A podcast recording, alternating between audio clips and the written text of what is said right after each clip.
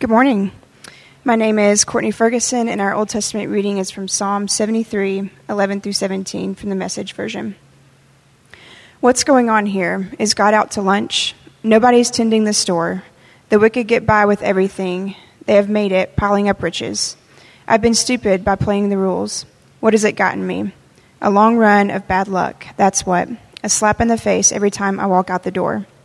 If I'd have given in and talked like this, I would have betrayed your dear, your dear children. Still, when I tried to figure it out, all I got was a splitting headache. Until I entered the sanctuary of God, then I saw the whole picture. The word of the Lord. Hello, my name is Brian. Our New Testament reading is from Romans 9 14 through 18. Are we saying that God is unfair? Certainly not. The Lord told Moses that he has pity and mercy on anyone he wants to. Everything then depends on God's mercy and not on what people want or do. In the scriptures, the Lord says to Pharaoh of Egypt, I let you become Pharaoh so that I could show you my power and be praised by all people on earth. Everything depends on what God decides to do, and he can either have pity on people or make them stubborn. The word of the Lord. Hello, my name is Matt. Please stand for our gospel reading found in John 6, 61 through 68. Jesus knew that his disciples were grumbling, so he asked, Does this bother you? What if you should see the Son of Man go up to heaven where he came from?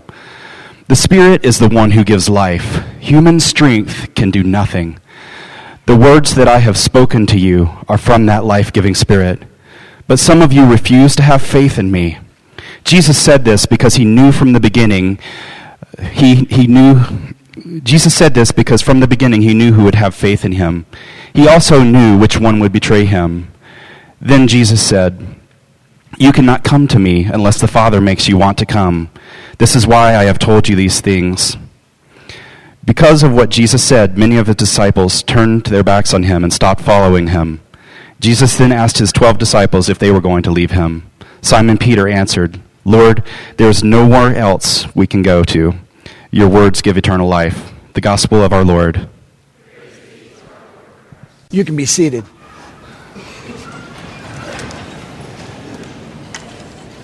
What a delight it is to be up here again. Every about twice a year, Glenn loses his faculties and allows me to come and speak, and I'm thankful for that.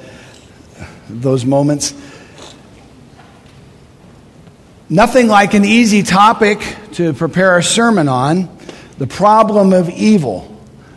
Perhaps you've given it some thought in these last weeks, as it seems like so much has been going on in our world around us. And I, I am at the same time hesitant to turn the news on and yet have this terrible, um, macabre sort of desire to see what's going on, and, and, and yet it, it genuinely disturbs me. Perhaps you're like me in that regard. Every one of us here recalls where we were on Tuesday, September 11th, 2001. Am I right? I was in Morogoro, Tanzania, in East Africa. And because that was East African time, it was actually late in the afternoon as opposed to here where it was early in that, that Tuesday morning. And I was teaching, I was on the platform and I was teaching about 400 or so pastors. In fact, I remember we were teaching on the kingdom of God. And I was nearing the end of the session, and one of our colleagues, a man from South Africa, came up on the platform, which surprised me, and he pulled me aside, and I left the microphone, and he whispered, and he said, I will help close the session. You must go to where a TV is. Your country is under attack. And I remember thinking, What are you talking about? And I I went ahead, he insisted, and, and, the meeting was almost over. So I gathered my things and I went back where we were staying. There was a little TV and it was able to get CNN International. And as I walked in, about 30 seconds after I walked in and saw it, I saw the first tower come down. And like all of you, I was, I was completely paralyzed as I watched over those next several days. And I was, oddly enough, as, as circumstances would have it, I was on the second plane a South African airline plane that was allowed back into the United States on the Monday morning after the attack, and we flew into New York City. And a friend of mine who was right there working at Citibank in, in lower Manhattan, who had been right in the middle of it all, met me. I saw the plumes of smoke. I actually saw some of the devastation of ground zero before coming home. And I proceeded over the next several months to go through New York several times, and I saw it. And so, like you, it, it impacted me so much to see 3,000 people, innocent lives, just taken out in those few hours. If I were to ask you, where were you on Sunday, December 26, 2004, how many of you could tell me where you were?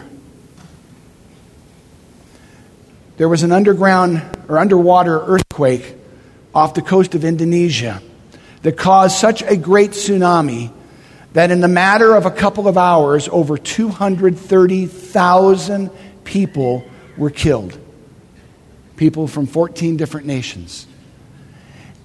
And yet, because it didn't impact us directly, most of us saw it as a terrible tragedy a world away that somehow didn't impact us as much as 9 11 did. And yet, such an incredible loss of life, a hundred times, literally, happened 9 11. In recent years, as many of you know, I, I, have worked with a mission organization and I've traveled to Africa scores and scores of times. And in, uh, over the years, I've traveled a lot to places that have had a lot of difficulty. I spent 11 years working in a massive Congolese refugee camp and places like that in Rwanda and Burundi and what have you. And I've seen these camps where tens of thousands of people literally ran for their lives from horrific violence, from civil war, from bloodshed, and are now living and trying to make life work within the context of, of a refugee camp. In the last couple of years, my focus had turned to West Africa, and, for, and I have been to Liberia, West Africa, numerous times in the last couple of years and made some very good friends. Surely you've seen the news. I've been talking with one of my dear friends, Pastor Peter, who helps us organize our pastoral training there. Numerous, uh, at least a dozen people in his congregation have died from Ebola. I know a half a dozen people that have died from Ebola in the last month. People that I actually know. When we speak of the problem of evil, there's two immediate responses that I have. And the first is that term. You've heard the word problem of evil. The problem is we use the term problem. Because if you think of a problem, what do you immediately assume there is against that? A solution, an answer. One of the challenges we have in hermeneutics, hermeneutics is a big word. It just means how to approach the scriptures to understand them in our context, in our culture. And one of the first steps in that is you need to understand what the scripture meant to the person who first read it in that original audience. Well, one of the problems we have in hermeneutics today is we look at the Bible as our answer book. In fact, we have people that call themselves the Bible answer man, which might be a tad arrogant, but nonetheless, I heard a seminary professor some years ago say something that I just, it rang so true. He said, the problem with going to the Bible and finding answers for today's questions is this sometimes the Bible is not answering my questions. I need to go to the Bible and find out what the questions are before I go to the Bible trying to find my solutions. And so, in our Western rational, primarily Greek emphasis world that we've grown up in, we assume that to every problem there is a solution. Therefore, I need to merely uncover and determine the problem of evil so that I can find the solution to evil. After 9 11, we were all united as a country, and, and in many ways it was a very positive thing. But I recall when our leaders, I remember Pastor, or excuse Pastor, that was a slip of the tongue, President uh, Bush when President Bush said, and, and it wasn't just President Bush, Prime Minister Tony Blair said almost the same thing. They said, We will find this evil and we will rid the world of this evil. A noble concept, it played well. Has it worked? Have we ridded the world of the evil? No, by no means. And I'm not saying there wasn't the necessity of appropriate response. And that's, that's not what we're talking about today. But the problem is, and this is my second thought the first is the problem of evil is that it's not a problem we can solve. And it's not a problem that we look to the scriptures for our answer and our solution. But secondarily, it's easy when we define evil as those things that are done by evil people to others to hurt them. We look at the horrors in these last few weeks of this group ISIS, and it's not hard to say that's evil because it's connected to people that are making evil choices. But isn't 200,000 innocent lives being violently taken in a matter of minutes also evil? I don't want to spend time on this, but if you've spent any time looking at the news about how someone dies from Ebola, you can only say it's a very evil, evil thing. So, how do we deal with this idea of not just evil caused by evil men that inflicts suffering and pain on people, but evil that seemingly is caused by nature itself? In fact, in theology, we call it natural evil. There's human evil and there's natural evil, natural violence. How do we how do we deal with it? And most of all, then, how do we decide who the bad guys and the good guys are? Alexander Solzhenitsyn was a Russian novelist and philosopher, and he wrote this about evil. He said, If only there were evil people somewhere insidiously committing evil deeds, and it were necessary only to separate them from the rest of the world and destroy them. But the dividing line, excuse me, the dividing line, the line dividing good and evil cuts through the heart of every human being. You see, if I can say they're evil, what does that mean about me? I'm good. But what does the scripture say about that? No one is good, no, not one. Evil goes right down the heart of every human being, not down the political geo boundaries of one nation or another. There aren't good nations and bad nations because nations are just political boundaries filled with people. And people have both evil and good in their hearts. People have hearts in rebellion to God and hearts that are in submission to God. And that becomes part of the challenge, doesn't it? So, the first thing I would say to the question about the problem of evil, and this is all in my introduction, is that it's not a problem, it's something that exists. And the scriptures don't seem to be too concerned about giving us a clear Western rational solution to evil as much as it does communicating to us how we as followers of Christ as people who are whose hearts have been captured by God can see God, can meet God, and can be carried through by God in the midst of suffering and evil in this world. And so I look at a riot erupting in Ferguson, Missouri. And seemingly, the circumstances seem to be a young, unarmed uh, black kid who's shot by a white cop. And then we find out the kid did that strong arm robbery, but then we find out maybe the cop didn't know that he had done the robbery. And then, and all of this tension and, and it's blowing up and you see people saying he was a good boy.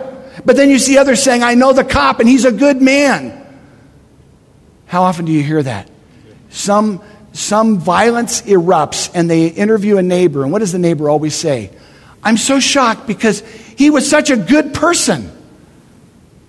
See, the problem is we're trying to, here's a word for you to take home bifurcate, separate. We're trying to say they're good and they're bad, they're righteous and they're evil.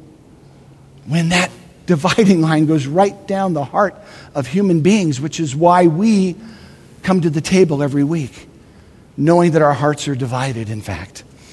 So the conflict is not new. Here's the question that nobody wants to ask because we don't have a good answer for it. How can a loving God allow such suffering and pain and tragedy to happen to innocent people? That's the question, isn't it? How many of you have ever been asked a version of that question by somebody who is not following Christ? Yeah. How many of you had the correct answer? Because if you do, I'm going to turn the mic over to you right now because I would love to know it. 300 years before Jesus, there was a philosopher, a Greek philosopher by the name of Epicurus. And he wrote what has been called the God riddle. And it bothers me because I don't have an immediate answer for it, and yet this has been a concern of human beings for over 2,000 years. And it says this the God riddle Is God willing to prevent evil but unable? Then he is not omnipotent. Is he willing? Excuse me, is he able but not willing? Then God is malevolent. Is he both able and willing? Then from whence cometh evil? And then finally, is he neither able nor willing? Then why call him God? Ouch. Hmm. Anybody got a good answer for that one? That's, that's the question. That is the question. And yet, in a few minutes, I'm going to draw our attention back to the Old Testament reading, which is what we're going to use as our, as our ship, our vessel through this, this uh, difficult, troubled waters of, of considering this. But in part, the answers that we've often heard to the problem of evil are both predictable and to their credit, somewhat helpful. And so uh, I'm just giving a real quick summary of what you've probably read or heard. There's three that I often hear. The first is that God created free will, and which includes both human beings and angelic beings, and rebellion against God caused the fall, and its effect can be seen throughout creation. In fact, doesn't it tell us in Scripture? But what does it say about creation? Creation itself groans. Groans for the coming of the Son of God, for the culmination, for the restoration and the recreation of a new heaven and a new earth. And so we understand at one point that God created free will, and with that comes the possibility, even the propensity towards evil. The second point is that God is sovereign. And even when evil occurs, God ultimately is glorified in his triumph over evil. And because of Jesus' death on the cross and his resurrection and ascension to the right hand of the Father, ultimately God receives glory. And that's true. And then finally, the reason that Jesus died a violent death was not because God is a vengeful, bloodthirsty deity demanding human sacrifice, as uh, Richard uh, Dawkins suggests, the famous atheist. Not because of that, but rather the death of Christ was ensuring the victory over sin and death and evil in the world. And those are helpful in understanding it. But you know what? That doesn't help me when I'm overwhelmed by the evil and suffering itself. Does it help you? This past week, my elderly aunt passed away, and while it was not unexpected, of course, it's still sad. At the same time, on Thursday, I attended a funeral for a couple whose three day old baby died. And we were sitting there staring at a casket this big. And my mind immediately went back, and I've shared this uh, a couple years ago when I preached uh, when we were doing the Sunday night service at the main campus and I told you about a little boy in one of the refugee camps where we've worked, and he was named after me. Uh, his father was a pastor, his name was Stephen, and I met him when he was just six weeks old. The next year, when I came, I found out that little Stephen had died from malaria. And the family asked if I would visit the grave, and so I went to what is, I think, in my mind, one of the saddest places on this planet. I went to a cemetery inside a refugee camp and a little wooden cross was there, and I broke down and wept. I didn't know Stephen really. I just held him and, you know, got a few photos with him. But the reason I found myself weeping was because it was so wrong. It was so wrong that a little child would be born in a refugee camp And that same little child would be ravaged by disease and die and be buried in a refugee camp. And there was something in my spirit that just shouted out, That is wrong. That's not how God intended us to live life. That's not life and that more abundantly. And so I, I, I see these ideas and I think they're helpful. But then I find myself wondering why does God allow these things?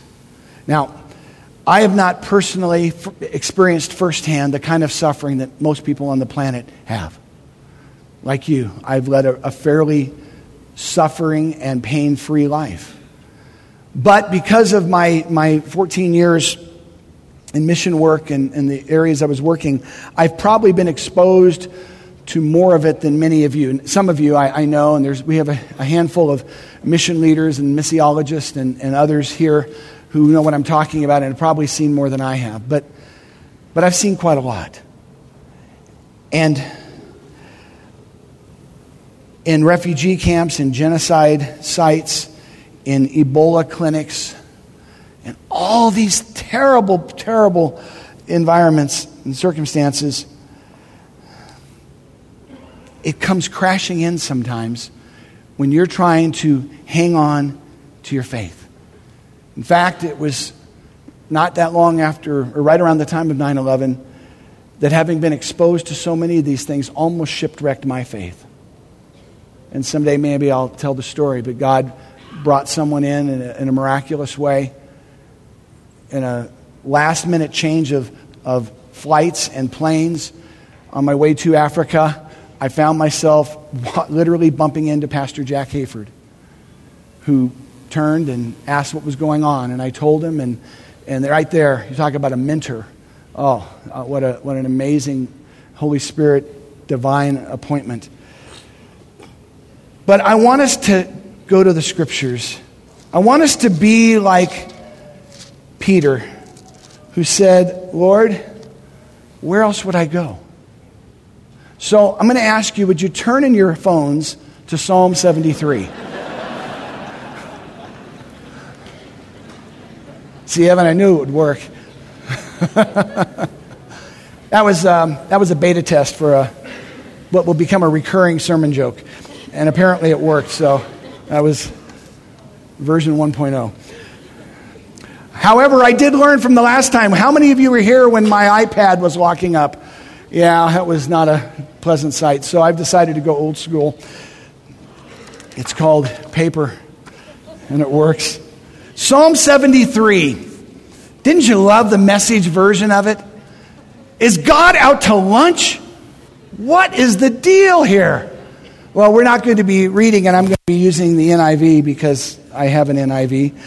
Uh, but I want to take us through a very brief journey through this psalm. And in verses 1 through 3, it begins by complaining about the wicked. They're always doing evil and always getting away with it. Surely God is good to Israel, to those who are pure in heart. But as for me, my feet had almost slipped. I had nearly lost my foothold, for I envied the arrogant when I saw the prosperity of the wicked. They seem to get away with it. They seem to, you know, everything they do turns to gold. He goes on, and in verse 3, he's envious. In verses 10 through 12, he says, Therefore, their people turn to them and drink up waters in abundance. They say, How can God know? Does the Most High have knowledge? So these people, they, they mock and scoff at God, and they seem to enjoy their sin. Haven't you felt that way sometimes? You look at the, the unrighteous, the evil ones, as it were. Verses 13 and 14. Surely in vain have I kept my heart pure. In vain have I washed my hands in innocence. All day long I've been plagued. I've been punished every morning. Have you ever thought sometimes, why am I bothering serving God when it seems like they have an easier life than I do? I just heard a murmur of uh-huhs. I'm not going to ask for a show of hands. But have you thought that at some point? It doesn't seem fair. I am trying to serve God. They are in rebellion against God, and boy, it seems like they have easy street. So you can identify with, with the psalmist, uh, with Asaph. as he's talking about this. And then in verse 17, I love this. In verse 17, he says, Until I entered the sanctuary of God. The sanctuary is where heaven and earth meet, as N.T. Wright puts it so well. Heaven and earth meet. That's why we celebrate at the table every week. Because it's as if the heavens open up and God comes down, and in the simple cup and the bread, His presence come, and we come to Him empty. You know, we don't take communion here. We receive communion. And in receiving it, we're reminded again of His grace and His love. So in the sanctuary where heaven and earth meet, then the psalmist says, Aha, now I see the perspective. Verses 18 and 19 ultimately, evil doesn't get away with it. Surely you place them on slippery ground. You cast them down to ruin. How suddenly are they destroyed, completely swept away by terror. It's like, yeah, they're going to get it in the end. That sense of, you know, take that. But you know what? Delight in my enemy's destruction never brings peace. It never brings peace. It never brings that sense of well being, like, wow, we took care of that one, didn't we? There's still, in fact, in verses 21 and 22, he just acknowledges that God's going to ruin him, God's going to wipe him out, God's going to clear the deck, God's going to make it right. And now, in verse 21, he says, When my heart was grieved and my spirit embittered, I was senseless and ignorant, I was a brute beast before you. In other words, even after that, I was struggling internally. My own emotions were still just going crazy. Because it still bothers me when I'm when I see this suffering, when I experience it, when I when I question God, why? See, I think the biggest problem is this. We are asking the question, why? But God is answering the question who? Who will be there with you? Who will take you through it? Who will walk with you? Who will lavish His grace and His love upon you? And while we're asking why, God is answering who? In verse 23 through 26, we have the final word. Yet I am always with you. You hold me by my right hand. You guide me with your counsel. And afterward, you will take me into glory. Whom have I in heaven but you? And in earth, and earth has nothing I desire besides you. My flesh and my heart may fail, but God is the strength of my heart and my portion forever.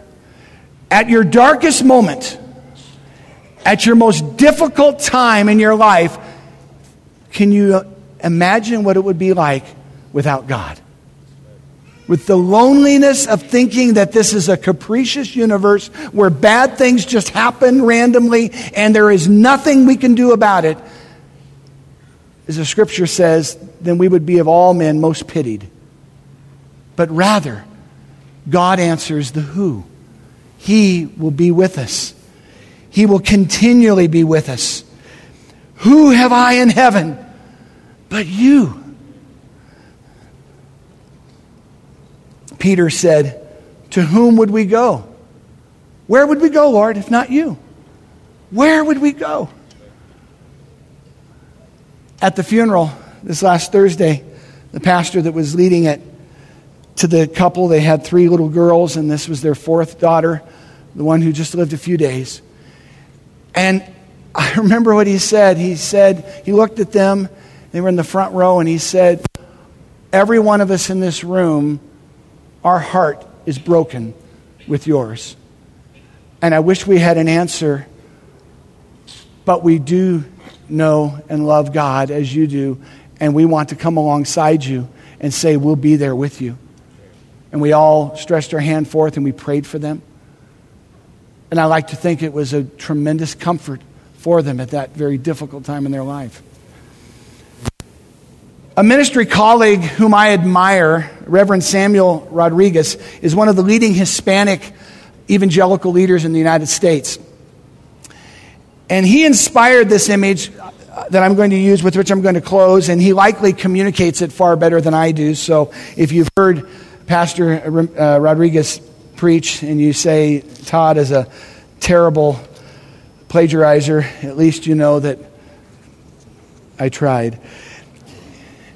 He points to the cross, the symbol of our faith. You know, it's an iconic image, isn't it? It's two pieces of wood, one is vertical and the other is horizontal. There's no other symbol on earth that so immediately incorporates passion and promise like the cross. The agenda of Jesus is fulfilled in the message of the cross. In a violent death, he suffered so that our suffering one day will be no more. That simple symbol communicates the hope of Jesus to all humankind. And it conveys not just eternal life, but perhaps in the way that it's set up, both vertical and horizontal, it also conveys to us life right now. Jesus said, Except a man deny himself, pick up his cross, and follow me. So, in a sense, it is both vertical and horizontal. Life truly is vertical and horizontal. When we consider suffering and pain, we must consider that in the vertical we are connected to God, and yet in the horizontal we are connected to one another. In the vertical we have redemption, and yet in the horizontal we have relationship. In the vertical we have holiness, and yet in the horizontal we must have humility in the way that we treat and approach other people. In the vertical we have kingdom and in the horizontal, we have society into which we want to make a connection and an influence. In the vertical, we have righteousness. And in the horizontal, we have justice. In the vertical, we have salvation. And horizontal, we have transformation. In the vertical, we have John 3:16, and in the horizontal, we have Matthew 25. In the vertical, we have Billy Graham, and in the horizontal, we have Mother Teresa. In the vertical, we have the New Jerusalem, the new heavens and the new earth. And in the horizontal, we have Liberia, West Africa, and Ferguson, Missouri. And yet,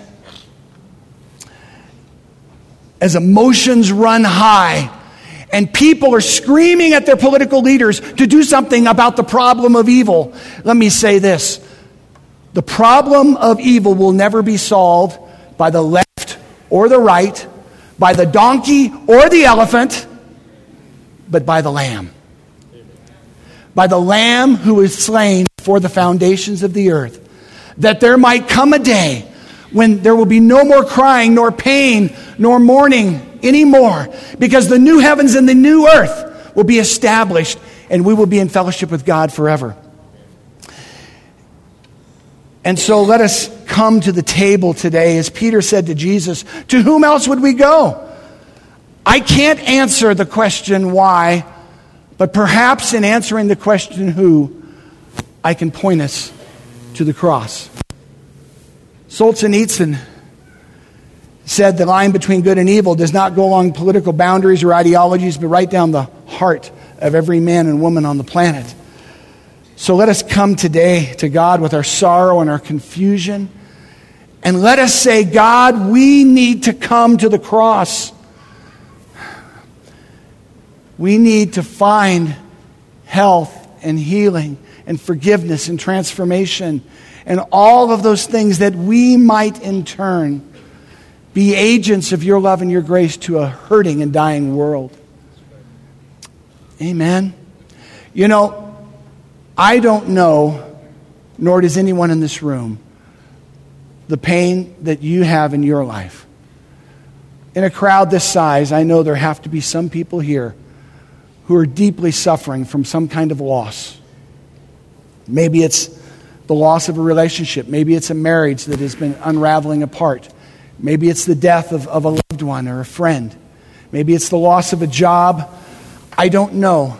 what it might be. Maybe it's far more serious, and you've hid it from many of us because maybe you've had such a difficulty yourself coming to grips with how could this loving God that I'm trying to serve allow this thing to happen in my life. I want to tell you today, Jesus invites us to come. He invites us to come to the table. The early reformers referred to the table, to the Eucharist, as a means of grace. Not that we're saved by taking the bread and dipping it into the cup. None of that. Not that it's magic. But that in this humble posture of receiving from the Lord, just as those disciples did on that night that Jesus was betrayed, we once again open up our hearts like a conduit to God's grace and God's love at the moment. And so, for you that are experiencing the loss, would you likewise experience the flood of God's love and God's grace into your life at this moment?